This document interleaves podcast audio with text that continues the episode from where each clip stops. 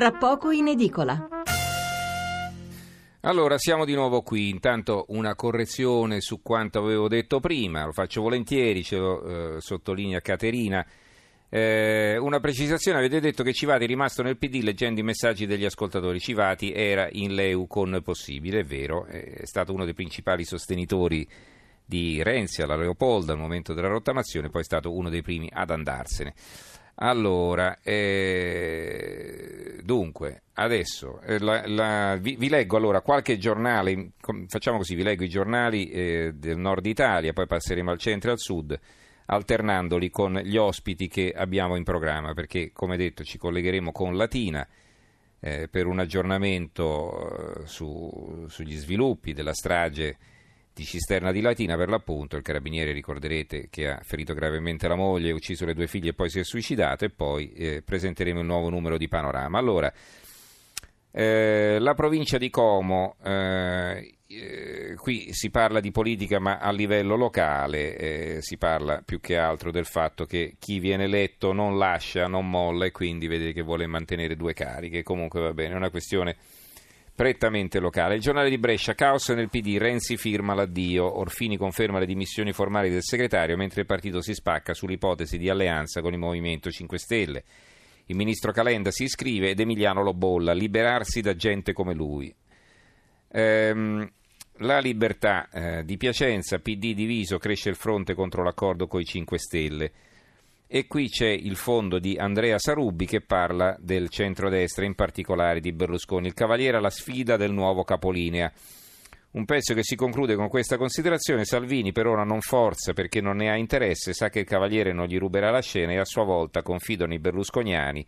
Ha già dimostrato di sapersi sedere attorno a un tavolo lasciando nel guardaroba la maschera propagandistica che indossa nei comizi sa che l'età è dalla sua parte, che il vento soffia nella direzione a lui favorevole e che gli alleati sono oggi in una situazione di debolezza. Forza Italia in particolare ha 24 anni ma non cammina ancora sulle proprie gambe quando il Cavaliere deciderà di dedicarsi ad altro rischierà seriamente di ridursi in brandelli. Il voto a Parma è la Gazzetta di Parma. Il centrodestra domina ovunque. Rainieri, un successo costruito sul territorio. Massari, il PD, non ha capito la società che cambia. L'Arena di Verona, doppi incarichi, gelo a Verona, vedete qui il problema che si diceva anche per Como, e c'è chi è stato eletto e non vuole mollare, mollare la poltrona locale. Ufficialmente tutto tace, ma cresce il malumore sulla scelta di stare a Roma e anche in comune. Eh, poi il Gazzettino di Venezia, Camere, prova d'intesa, Movimento 5 Stelle Lega, sul tavolo l'ipotesi di Calderoli o Romani alla Presidenza del Senato e Fico alla Camera.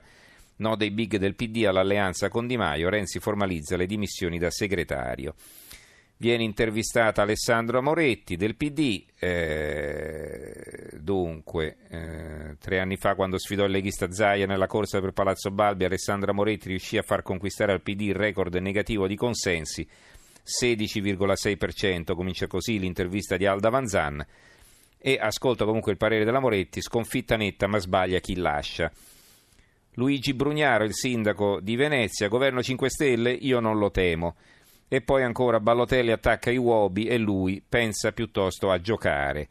PD e statalismo, il rischio del richiamo della foresta, un articolo di Oscar Giannino. La nuova di Venezia di Mestre, larga intesa a Venezia, Bruna, Brugnaro, trasversali ai partiti, ce lo conferma il voto. Qui eh, il commento di Roberto Weber intitolato Errori in serie prima del KO, del KO alle elezioni, si parla del PD e scomincia così il pezzo. La natura e l'entità della sconfitta subita dal PD dalla sua esigua coalizione dai fuoriusciti liberi uguali è tale per estensione e caratteristiche da non poter nel modo più assoluto essere addebitata al solo Renzi.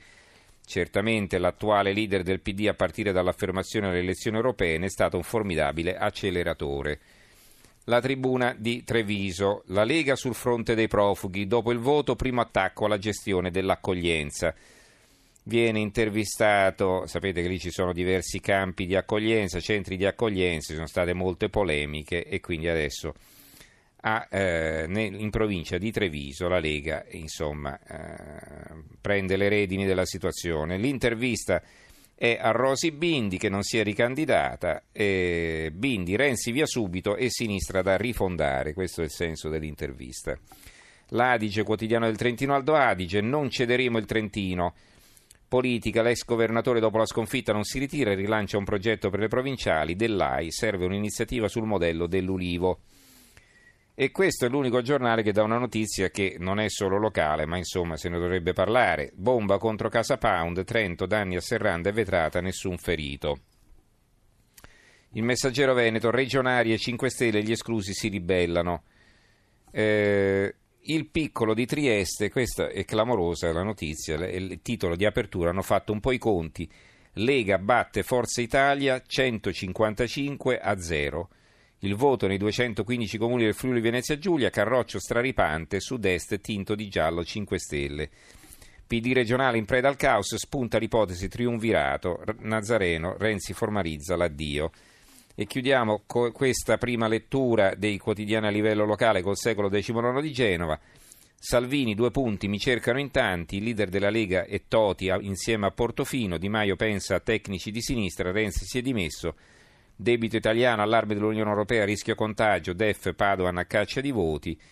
Eh, il primo senatore nero di dribbla anche Balotelli, io, io un leghista convinto e segno dei tempi, prima di tutto va rispettato il popolo sovrano, eh, rispettare il popolo significa riconoscere le sue decisioni anche se non sono quelle che avremmo voluto e riteniamo giuste, così comincia il commento di Peppino Ortoleva. E il secolo XIX, che poi sapete eh, esce, eh, la prima pagina, sono molti articoli in comune con eh, la stampa di Torino, eh, sono gli unici due giornali di tutti quelli che ho qui sul tavolo, tranne Corriere Repubblica, di quali come sapete ho solo il titolo di apertura e non l'intera prima pagina, a riportare la notizia della quale abbiamo parlato prima sulla spia russa. La spia russa avvelenata a Londra con il nervino come il fratello di Kim, di Kim Jong-un, ve lo ricordate?